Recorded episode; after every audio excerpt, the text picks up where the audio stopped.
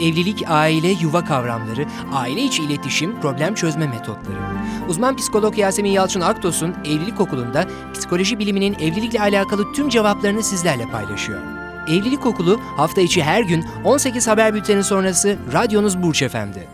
İyi akşamlar efendim. Evlilik okulumuz haftanın bu son gününde yine başladı. Yine sizlerle buluştu. Sizlerden gelen soruları değerlendirmek üzere bugün buradayız.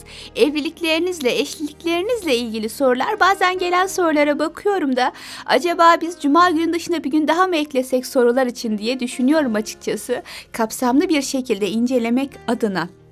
Bugün gelen sorular birazcık daha karma. Yani sadece bu haftanın konuları ile ilgili değil, bir dönem önceki konularımızla da alakalı sorular bu açıdan da değerlendirelim. Hem eski konularımıza da şöyle bir bakmış, tekrarlamış oluruz diye düşünüyorum. Evet demiş ki dinleyicimiz. Merhabalar. Öncelikle faydalı programlar sunduğunuz için çalışanlardan yönetenlere kadar herkese teşekkür ediyorum demişler. Ben de bunu Burç Efem'e iletiyorum. Biz teşekkür ediyoruz efendim. Yakında sözlenecek ve hayırlısıyla akıbetinde evlenecek biriyim.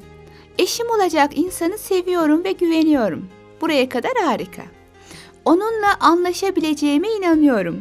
Fakat yine de insanın aklına takılıyor. Sürekli aklımın bir köşesinde acaba diyen bir soru işareti var. Bunu nasıl yenebilirim? Veya üstesinden gelmek için ne yapabilirim? Şimdiden çok teşekkür ederim. Hayırlı akşamlar demişler, iyi yayınlar diye eklemişler. Ben teşekkür ediyorum efendim. Bu konulara azıcık değinmiştik. Çok kapsamlı bir şekilde değinmemiş olsak bile değindiğimizi hatırlıyorum. Şimdi evlilik öyle bir şey ki çok önemli bir karar. Yani insanın hayatında aldığı en önemli kararlardan biri evlilik. Yeni bir başlangıç yapacaksınız ve bir hayat arkadaşı seçiyorsunuz, bir partner seçiyorsunuz. Bu da hay olmadı beğenmedim başkasını alırım, ay bunu da beğenmedim başkasını alırım diyebileceğiniz basit bir şey değil. Siz öyle bir partner, öyle bir eş, öyle bir arkadaş seçiyorsunuz ki amacınız hem bu dünyada hem o sonsuz olan yaşamda, öbür dünyada hayatınızın arkadaşını seçmek bu kadar önemli bir karar.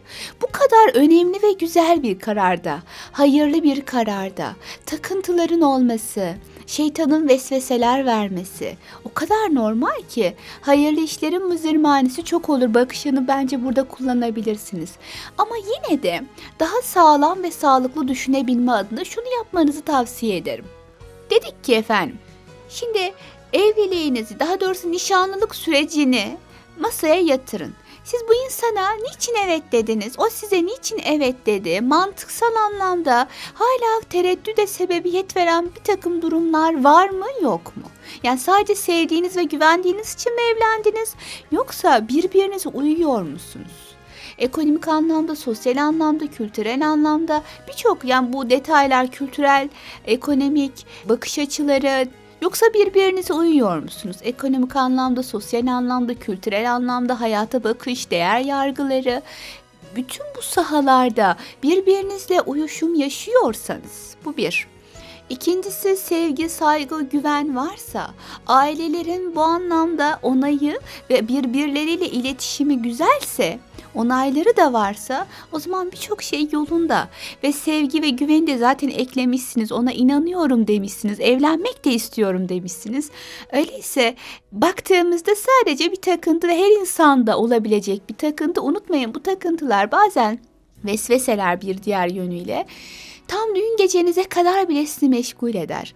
Ne zaman biter artık siz bu hayırlı işe adım atarsınız ve ertesi gün kendinize geldiğinizde oh dersiniz. Yani hiçbir şekilde bu takıntılara pabuç bırakmadım. Bunu kafamda büyütmedim ve evliliğimin önüne geçemedi bu takıntı diye düşünürsün. Bu da sizi rahatlatır açıkçası. Dolayısıyla bu takıntılar gelebilir oldukça normal bir süreçtir. Bunlar geldiği zaman yapacağınız şey yalnız kalmamak, sizi seven ve sizin sevdiğiniz.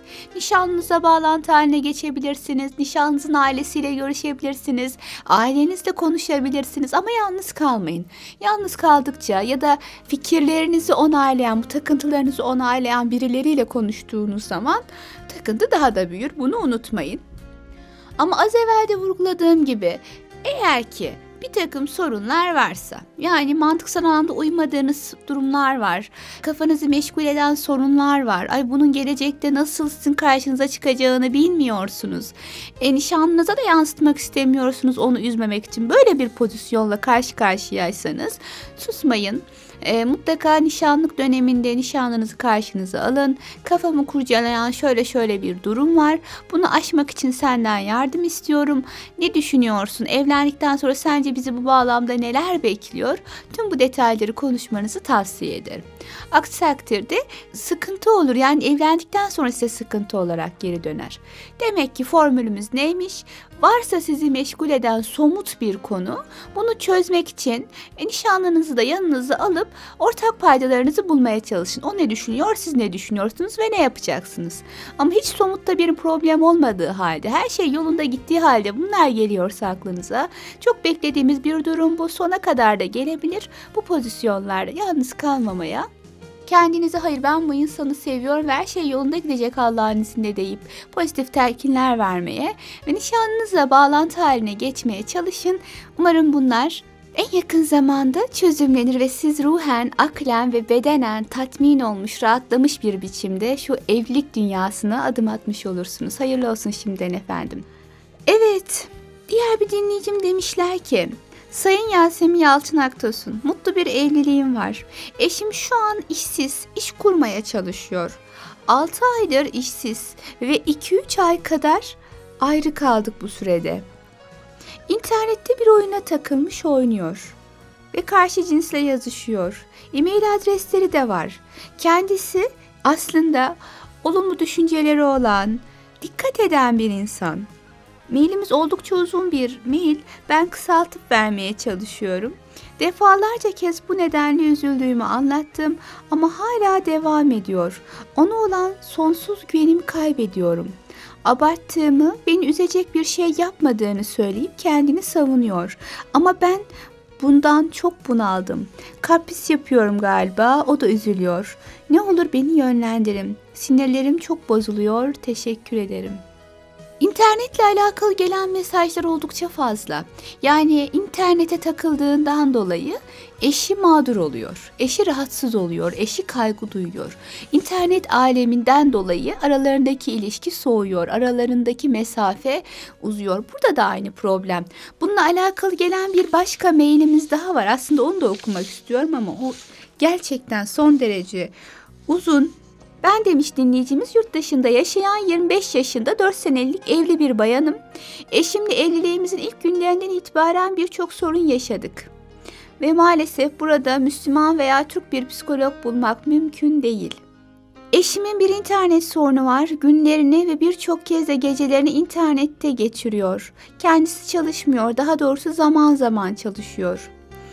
Bazen de kötü sitelere girdiğine şahit oldum. Sonrasında büyük tartışmalar yaşanıyor. Bir daha yapmamak üzere söz veriyor ama bozuyor yeminlerini. Güvenimi yitirdim. Belki size abartılı gelecek ama eşim o sitelerde başka bayanlarla görüştüğü zaman kendimi aldatılmış hissediyorum. Eşime bunu söyleyince abarttığımı söylüyor.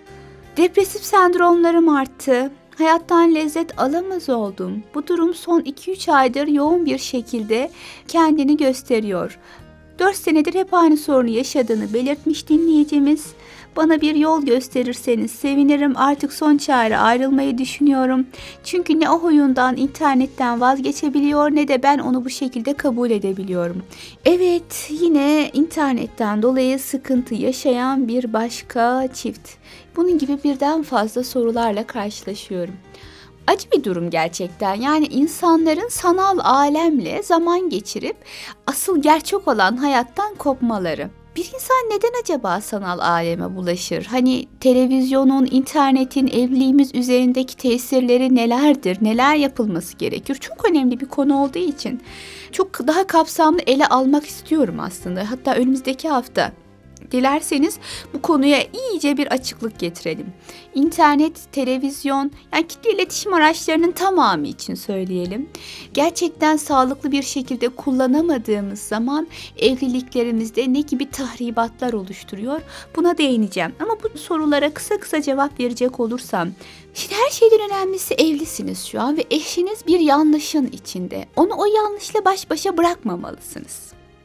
Özellikle ilk okuduğumuz soruda demiş ki dinleyicimiz ben de biraz abartıyorum galiba. Çok üzülüyorum. Eşim de beni üzmeyecek şeyler yaptığını söylüyor ama özür de diliyor demiş. Bunlar çok önemli tabii. Özür diliyorsa, bir daha yapmayacağım diyorsa hatasının farkındadır. Dolayısıyla hatasının farkında olan bir insana biraz daha destek verip onu o hatadan çıkartmaya çalışmak gerekir. Ne yapabilirsiniz? Bir defa insan doğruları bildiği halde yanlışa bulaşabilir. Keşke böyle olmasa ama böyle bir dünya, böyle bir fıtratı var insanın. Yanlışa meyledebilir ve orada iradi davranıp aslında yanlıştan çıkması gerekir. Ama her insan o iradeyi gösteremediğinden zaten sorun yaşanıyor. Bu nedenle hani söz veriyor, tutmuyor gibi değerlendirmek yerine eşim şu an yeterince iradi davranamıyor. Kendini kontrol edemiyor. Bir zaafın içine düşmüş durumda. Ben bunu şöyle değerlendiriyorum. Düşünsenize eşinizin bedensel bir hastalığı olsaydı onu böyle bu hastalıkla baş başa bırakıp gider miydiniz? Gitmezdiniz, merhamet ederdiniz. Ben e, internet hastalığını da yani bırakamıyorum, devam ediyorum. Ne yapayım? Canım çok çekiyor. Pozisyonu da buna benzetiyorum. Ruhsal bir hastalık, bağımlılık. Bağımlılık sadece maddeye mi olur, alkole mi olur zannediyorsunuz? Hayır. İnternete de olabilir. Dolayısıyla hani bu bağlamda eşiniz internete bağımlı, ruhsal anlamda belki de hasta. Onu bununla baş başa bırakmamanızı tavsiye ederim. Şunu düşünün. Acaba onu internete iten sebepler ne? Ev ortamından kaynaklanan sebepler de olabilir bazen.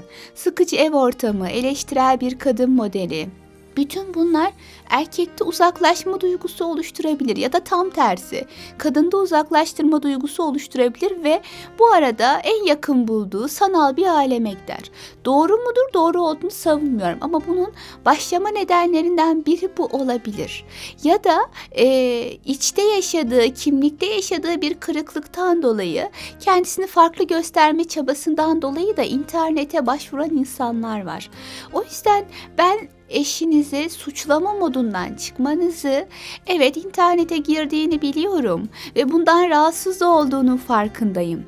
Seni engellemeyeceğim ama bunu yavaş yavaş beraber aşalım lütfen deyip hani böyle onu eleştiren tutumunuzu bir kenara bırakıp bunu beraber aşabilirizin formüllerini aramaya çalışmanızı öneririm.